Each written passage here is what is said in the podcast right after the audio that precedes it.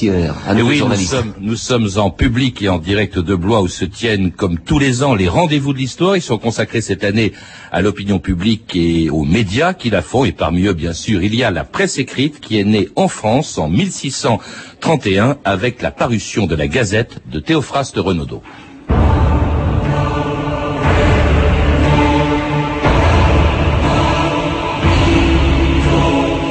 L'histoire est le récit des choses advenues la Gazette, seulement le bruit qui en court.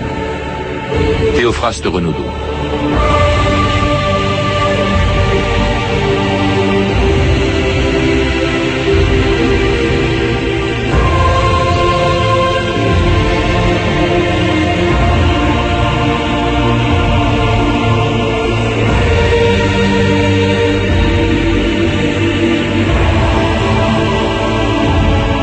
Dominant d'histoire.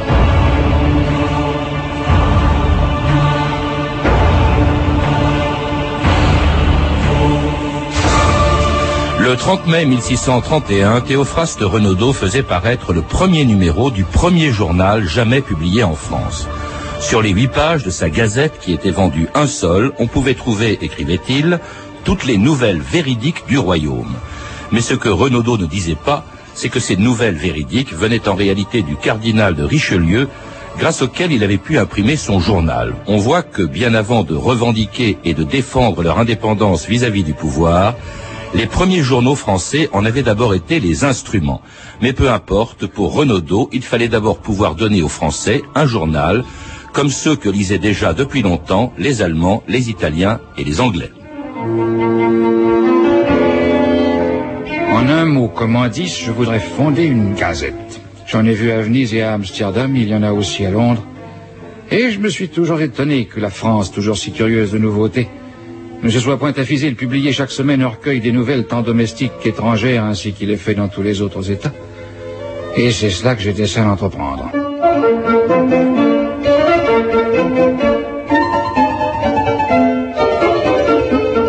Gilles Fayel, bonjour. Vous enseignez l'histoire des médias à l'Institut français de presse de l'Université Paris 2. Et puis vous êtes l'auteur aussi d'une histoire de la presse en France depuis ses origines, c'est-à-dire en fait depuis l'apparition, l'apparition, pardon, et l'apparition d'ailleurs en 1631 de la Gazette, le premier journal français, mais pas le premier journal de l'histoire. De ce point de vue-là, on l'a entendu d'ailleurs, la France était un peu en retard. Oui, euh, ce qu'on a entendu aussi, c'est un petit peu du roman de, de l'histoire de KPDP, parce qu'en fait, Richelieu on ne, le sait pas, mais on peut imaginer que Richelieu n'est pas à l'origine de la création euh, de la Gazette. Ah, il faut repasser ça de manière un peu plus large. Euh, certes, les gazettes imprimées, ces petites feuilles imprimées, sont nées en Europe, exactement à Strasbourg, en 1605. Strasbourg n'est pas une ville française, c'est une ville du Saint-Empire romain germanique, une ville de langue allemande. Et euh, en 1605, donc un imprimeur strasbourgeois qui euh, avait pris l'habitude de diffuser des nouvelles manuscrites reçues à Strasbourg euh, par la grande poste impériale, ce Carolus, cet imprimeur, décide en, 1605, à l'automne, d'imprimer ces nouvelles plutôt que de les recopier de manière à diffuser plus largement et de profiter en quelque sorte de cette diffusion. À partir de 1605, euh, cette innovation euh, qui répond manifestement à un désir du public, cette innovation se répand un peu partout dans l'Empire allemand, au-delà euh, aux Provinces-Unies de Hollande, etc. passant la Manche en Angleterre. En Italie aussi. Eh bien, Parce que le mot gazette vient d'Italie. Oui, mais il ne faut pas se tromper. Le mot gazette vient d'Italie. C'est une petite pièce de monnaie qui servait à acheter des feuilles volantes manuscrites. Hmm. Car curieusement, ce qu'on ne sait pas, c'est qu'en Italie, au XVIIe siècle, il n'y a pas de feuilles imprimées. Ce sont des nouvelles manuscrites qui circulent. Mais le mot gazette, effectivement, est un mot italien. C'est une petite pièce de monnaie qui servait à payer euh, ces feuilles volantes. Alors ces feuilles volantes, elles existaient, c'était même la seule source d'information avant l'apparition de la Gazette de Théophraste Renaudot, c'est ce qu'on appelait le libelle ou encore des canards. Oui, alors on, pourrait distinguer trois types de trois types de, de supports euh, imprimés de la nouvelle.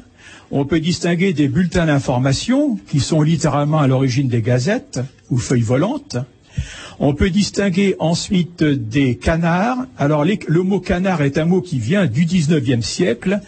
Un canard, qu'est-ce que c'est? C'est un conte à dormir debout ou un conte fait pour mentir. En tout cas, euh, une rumeur, euh, quelque chose qui n'est pas vrai. Voilà. D'où le nom euh, qu'a eu ensuite un hebdomadaire satirique beaucoup plus tard au XXe siècle. Exactement. Alors le mot canard, on l'emploie pas au XVIIe siècle, si ce n'est qu'aujourd'hui, les historiens ont pris l'habitude de l'employer pour euh, catégoriser en quelque sorte un type d'information, information merveilleuse, extraordinaire, mouton à cinq têtes, euh, euh, malheureux enfants qui naissent estropiés ou autres. Donc, ce sont des choses extraordinaires, merveilleuses. On dit merveilleux aujourd'hui, on dirait extraordinaire ou sensationnel aujourd'hui.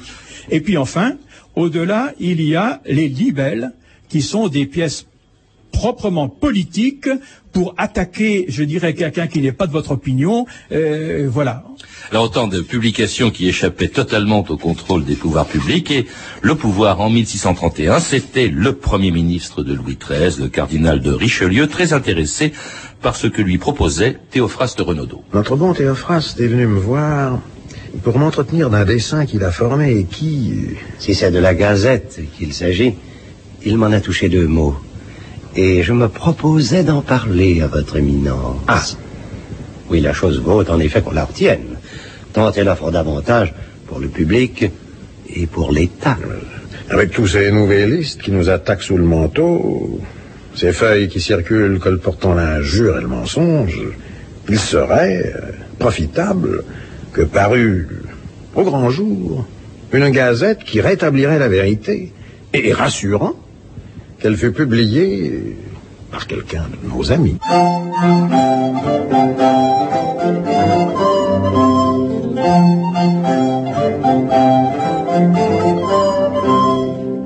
Si Théophraste Renaudot est l'ami du pouvoir en 1631, Gilles Fayel, ce n'est pas comme journaliste, mais comme médecin. Il était déjà célèbre, c'était même un médecin ordinaire du roi. Alors, il faut savoir que Renaudot est un exact contemporain de Richelieu, puisqu'à un an près, ils ont le même âge. Euh, Renaudot, euh, comme dans, ces sociétés d'ancien régime, pour parvenir, il faut faire partie de la clientèle d'un patron qui lui-même est parvenu. Se trouve que Renaudot a eu l'astuce de choisir un patron qui a réussi. C'était pas évident dès l'origine. Richelieu. Euh, Richelieu arrive au pouvoir en 1624. Renaudot vient à Paris en 1625 c'est déjà quelqu'un de connu, car depuis 1612, euh, il est médecin, depuis avant 1612, et en 1612, il essaye de se faire connaître à la cour par un projet qui lui est cher, euh, qui est la réduction de la pauvreté en France. Il faut savoir que les guerres de religion se sont terminées, fort heureusement, mais que la société française en est encore désorganisée, et qu'il existe une pauvreté énorme en France, que les bons esprits s'efforcent de penser pour pouvoir la réduire. Et Renaudot est l'un de ces bons esprits. Euh, Renaudot a écrit, a rédigé ce qu'il appelle le règlement des pauvres. C'est une vaste ambition. En 1612, il ne parvient pas, lors des États généraux de ces années-là, euh, à faire prévaloir euh, ses idées, mais il obtient tout de même le titre de médecin ordinaire du roi, il faut savoir que Renaudot est médecin de Montpellier et non pas de Paris, faculté de Montpellier, non pas de celle de Paris. Autrement dit, il ne peut pas pratiquer à Paris. Ça lui est interdit. En revanche, il peut pratiquer ailleurs. Le titre de médecin ordinaire du roi lui permet de jouir d'une espèce d'exterritorialité dans Paris. Il peut pratiquer la médecine dans Paris grâce à ce titre, et en tout cas, il approche le roi, mmh. puisqu'il il l'approche au moins un trimestre par an, puisqu'il y a de nombreux médecins ordinaires qui se relaient auprès du roi. Alors il fonde, vous le rappelez, Gilles Fayel, un bureau d'adresse qui enregistre les offres et les demandes d'emploi, une, espèce d'offre d'emploi au fond. Et puis euh, ce bureau d'adresse est établi dans l'île de la Cité, qui sera le siège de, de, la Gazette, la Gazette qui paraît donc le 30 mai 1631, c'est un hebdomadaire qui paraît d'abord le vendredi, puis le samedi, qui comporte huit pages, qui est vendu un seul.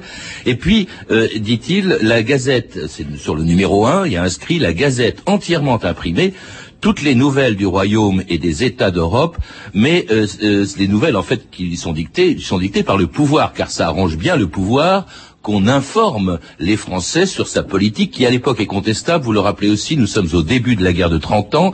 Richelieu soutient, et, la France, enfin le gouvernement français en tout cas, soutient euh, le roi de Suède qui est protestant contre l'empereur Ferdinand II qui est catholique. Alors évidemment c'est un peu mal pris dans la France catholique de l'époque et euh, au fond il sert de relais au pouvoir. elle sert de relais au pouvoir cette gazette, Gilles Fayel. Oui, la, la, Gazette n'est pas née au hasard, incontestablement. Je doute que Richelieu l'ait voulu. Ah bon? Certainement pas. Les pouvoirs politiques, surtout des pouvoirs en euh, presque absolus comme celui de Richelieu et de Louis XIII, se seraient probablement passés de la Gazette. Euh, il se trouve que euh, lors de la journée des dupes en novembre 1630, le roi et Richelieu ont définitivement choisi une politique d'intervention ouverte, alors qu'elle était feutrée jusque-là, une politique d'intervention ouverte dans les guerres de 30 ans qui sévit en Allemagne depuis 1618. Les, les Français ne sont pas d'accord avec cette politique du roi et de Richelieu. Il y a deux partis, les dévots de Marie de Médicis et les catholiques qui pensent qu'il faut rester, qu'il faut s'allier avec la monarchie espagnole, donc aller contre les princes protestants, et de l'autre, au contraire, Richelieu et le parti dit des bons Français, vous remarquez qu'ils savent s'intituler, le parti dit des bons Français qui pensent qu'il faut, avant la religion, il faut choisir les intérêts géostratégiques de l'État. Et ces intérêts géostratégiques de l'État commandent d'aider les princes protestants contre les puissances catholiques des Habsbourg, aussi bien en Espagne euh, qu'en Allemagne. Et c'est à ce moment-là, au printemps 1631, que naît la Gazette. Mais il faut savoir qu'il y a eu deux journaux qui sont nés. Il y a la Gazette de Renaudot, et puis il y a les Nouvelles Ordinaires de divers endroits. Deux mois plus tard, hein, Une autre feuille qui, semble-t-il, à mon sens, a été créée au mois de juillet, encore que nous ne soyons pas tous d'accord sur la chose, a été créé au mois de juillet. Autrement dit, la presse en France naît sur un marché de la concurrence. Il y a deux gazettes. Mmh. Mais apparemment, du fait que le monde de la librairie vit dans le régime des privilèges depuis le début du XVIe siècle, euh, Renaudot et son concurrent ne supportent pas cette concurrence et ils n'ont de cesse que de se supprimer mutuellement. Et au cours de l'été 1631, Renaudot bien, euh, bien vu euh, par Richelieu, finit par obtenir une oreille complaisante du pouvoir et finit par éliminer les libraires concurrents qui avait fondé les nouvelles ordinaires de divers endroits. Et on peut dire que si la Gazette est née dans un marché de la concurrence, euh, dès l'automne 1631, c'est un régime monopolistique, un régime de privilèges il n'y a plus qu'une seule feuille, la feuille protégée par le roi. Alors disons qu'elle soutient aussi la politique du roi, elle célèbre, dites-vous, la politique euh, euh, royale, c'est un peu le journal officiel, disons, de l'époque, et on l'attend évidemment au tournant à chaque fois qu'il y a une crise, et ce sera le cas un peu plus tard lorsqu'en 1648 éclate la fronde, une guerre civile entre les partisans du successeur de Richelieu, le cardinal Mazarin, euh, et le jeune roi, Louis XIV, contre les grands et le Parlement de Paris. Alors tout le monde attend euh, comment euh, les rédacteurs de la Gazette vont commenter cette révolte qui enflammait tout le royaume. Alors de temps en temps, tu vois, quand les événements se filochent, tu cherches une occasion de faire le point. Tu rappelles les grandes lignes, la Normandie soumise, la Bourgogne pacifiée. Dans ces provinces que l'égarement de la fronde des princes avait soulevé, il a suffi que notre roi paraisse. Ensuite, tu passes à la question brûlante. Paris. Paris qui bouge. Une espèce de haine partout contre le Mazarin. Alors là, tu y vas par interrogation. Est-il vrai que le Parlement songe à adresser des remontrances à Sa Majesté sur la captivité des princes? Tu vois? Je, vois, je vois, je vois, monsieur Renaudot. Le danger pour le cardinal et la reine, c'est les trois frondes d'un coup. Le Parlement, les grands, des princes. Tiens, on pourrait même faire le titre là-dessus. Trois frondes Point d'interrogation. Ce fut une étrange rumeur lorsque Paris, tout en fureur, se mut et se barricada. Alléluia. Sur les deux heures après dîner, dans la rue Saint-Honoré, toutes les vitres l'ont cassa. Alléluia. Si le bourgeois l'avait voulu, le cardinal était sur cul, mais son bonnet on respecta. Alléluia.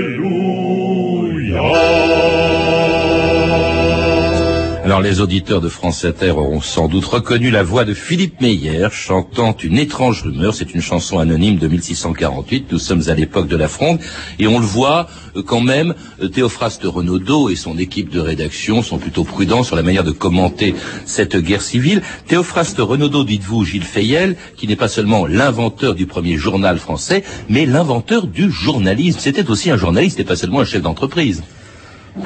Oui, alors on laissera de côté euh, toutes les innovations de Renaudot en matière médicale. En tout cas, il a fondé le bureau d'adresse pour placer les pauvres, euh, pour placer les emplois, offre et demande d'emploi, et à partir de là, un bureau d'annonce. Renaudot est aussi un fondateur de la publicité.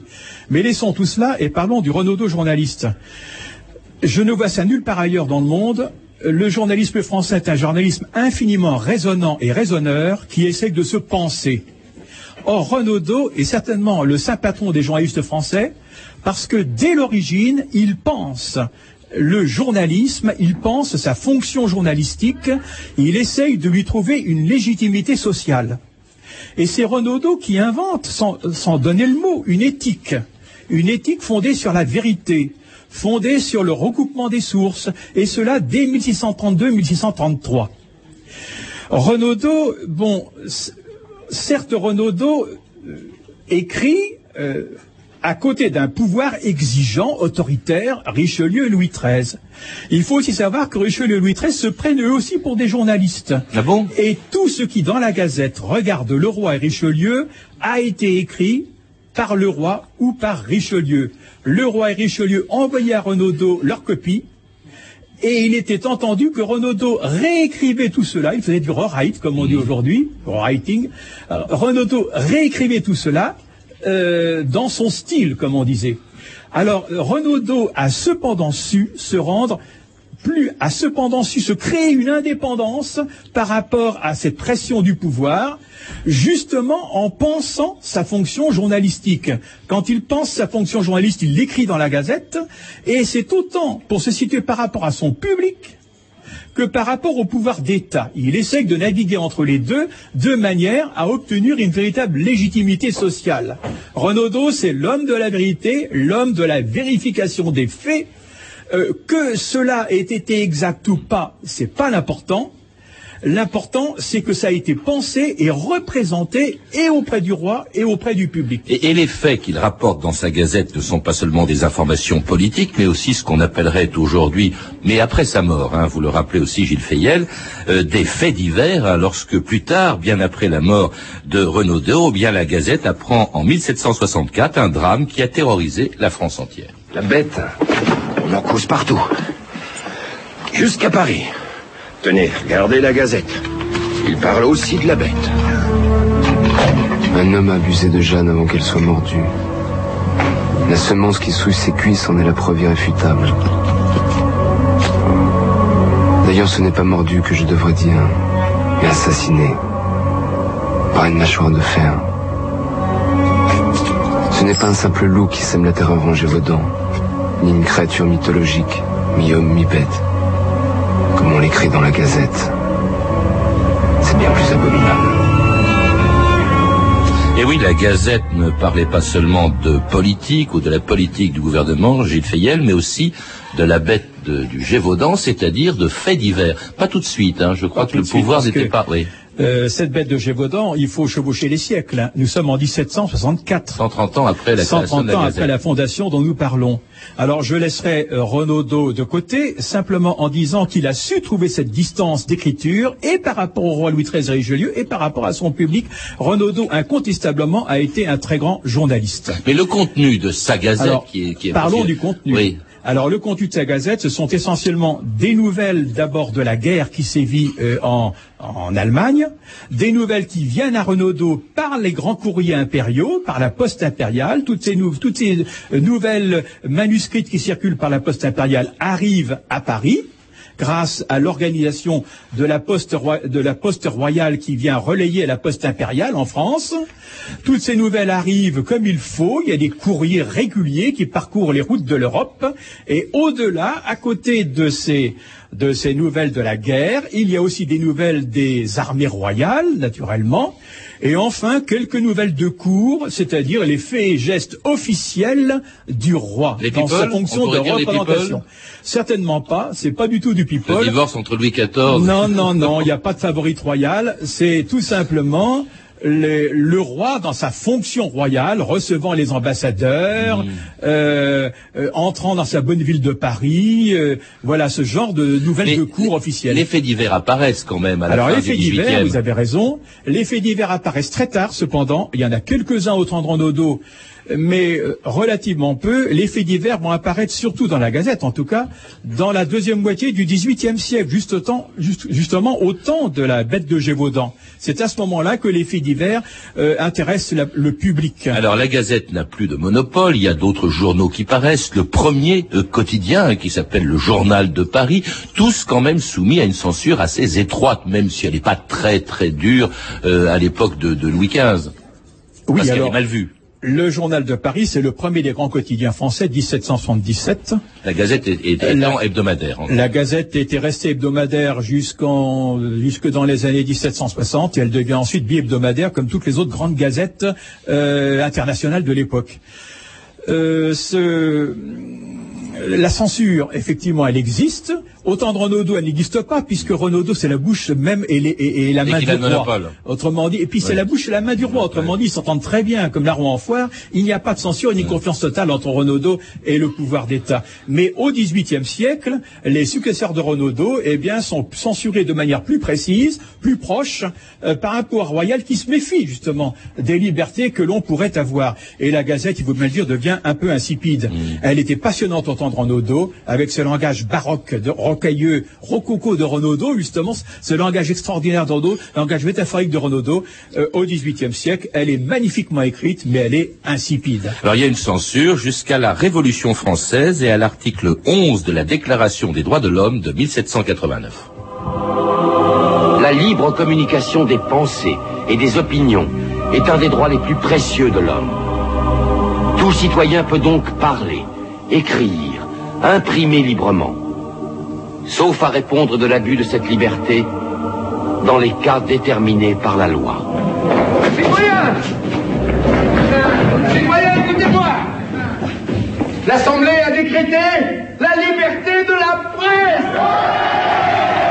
Je vais créer mon journal, Georges. J'en connais déjà le nom. Révolution de France et de Brabant. L'ami du peuple La dénonciation du roi Barbara Demandez l'ami du peuple L'ami du peuple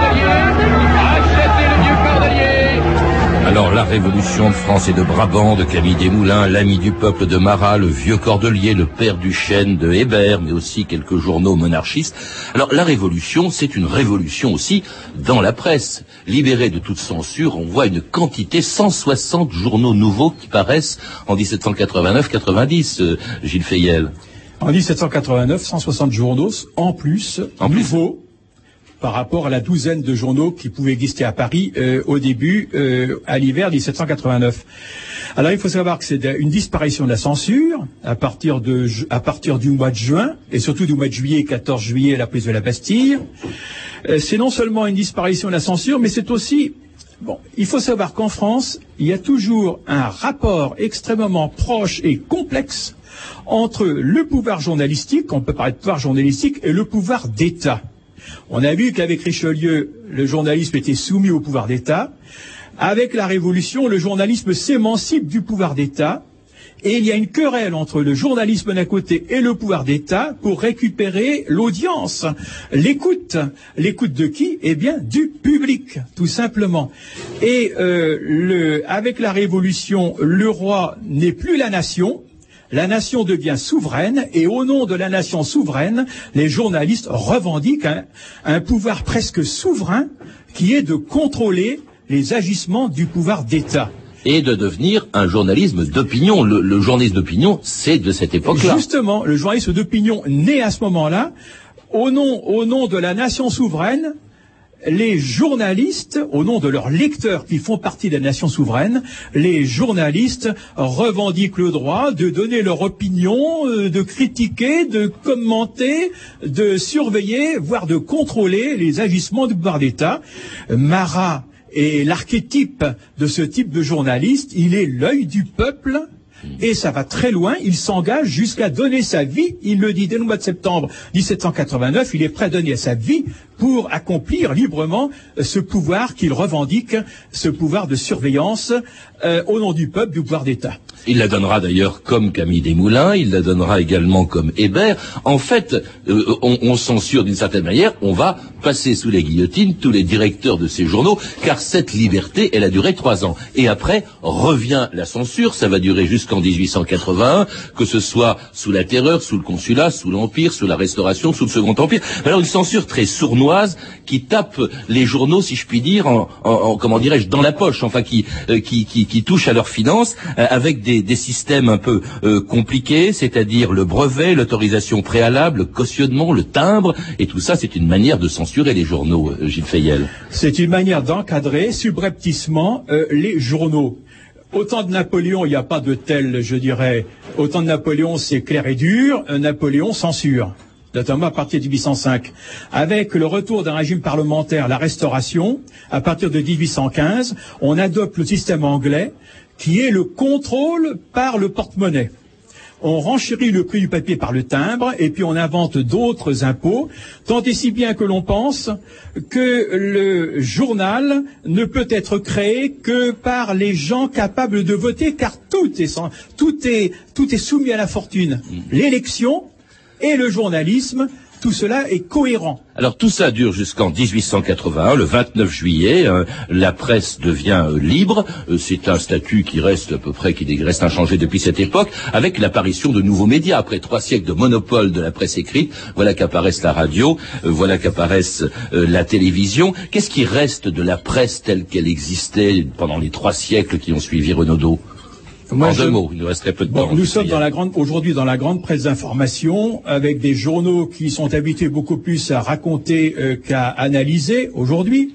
Mais il faut savoir qu'il y a tout de même chez le journaliste français euh, le désir, ça fait partie des habitudes professionnels, le désir de commenter l'actualité, pas seulement de la rechercher, on sait très bien que les journalistes français sont de médiocres chercheurs de l'information, mais ils sont, ils sont de remarquables commentateurs de la dite information. Et cette, ce, ce commentaire journalistique, c'est bien ce qui reste de la Révolution. Merci Gilles Fayel. Pour en savoir plus, je recommande vivement la lecture de votre livre, La presse en France, des origines à nos jours, publié aux éditions Ellipse dans la collection Infocom. Vous avez pu entendre des extraits d'une dramatique radiophonique, Les innocentes inventions de Théophraste Renaudot, et des films suivants, La bête du Gévaudan de Patrick Volson, édité en DVD par Studio Canal, et Mazarin de Pierre Cardinal. Vous pouvez retrouver toutes ces références et d'autres par téléphone au 3230 34 centimes la minute ou sur le site franceinter.com. Merci à Éric Gérard et Frédéric Sordoyer, Emmanuel Fournier, Claire Destacan, Franck Olivard et à notre réalisatrice Anne Kobilac et bien sûr au public des rendez-vous de l'histoire de Blois qui est venu très nombreux ici pour nous écouter aujourd'hui. Merci à tous.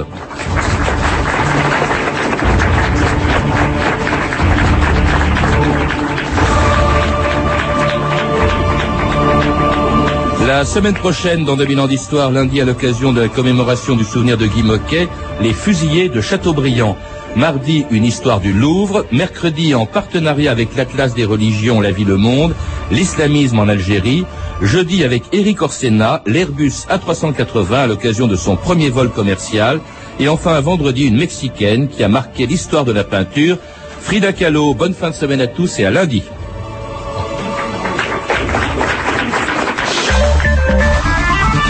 Dis donc, t'as redécoré ta boutique ou je rêve? Écoute, j'ai fait faire deux projets par deux décorateurs et j'ai choisi le moins cher, qui était en plus mon préféré. Et pour ton énergie T'as profité de l'ouverture du marché? Tu me connais, j'ai tout comparé. Résultat, j'ai choisi Gaz de France. Il faut dire que maintenant, ils ont une offre de marché. Provalis 2 énergies. Gaz naturel plus électricité avec prix garanti pendant un an et prélèvement automatique pour le règlement. Ah bah tu vois, les solutions les plus simples sont souvent les meilleures. Je te le fais pas dire. Contactez le 0811 013000. Prix d'un appel local depuis un fixe. Gaz de France, une énergie nouvelle entre nous. L'énergie est notre avenir. Économisons-la. Dans quelques instants, Mathieu Vidard et sa tête au carré aujourd'hui, comment nourrir la planète avec Michel Griffon. Mais tout de suite sur France Inter, dans 4 secondes exactement, il sera 14 heures.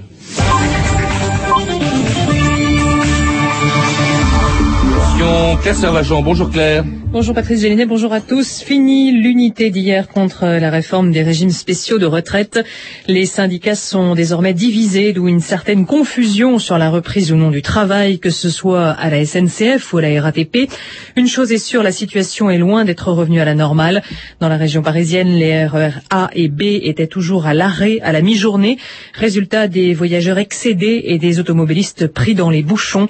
François Fillon affirme que la question de la durée des cotisations pour l'harmonisation des régimes de retraite n'est pas négociable. Jacques Chirac est allé visiter ce matin la nouvelle cité nationale de l'histoire de l'immigration. L'ancien président a été très impressionné par ce musée. Il se dit persuadé que les membres du gouvernement iront sur place à leur tour. Interrogé sur le fait de savoir quelle était sa conviction personnelle sur les tests ADN pour le regroupement familial des immigrés, l'ancien chef de l'État a dit qu'il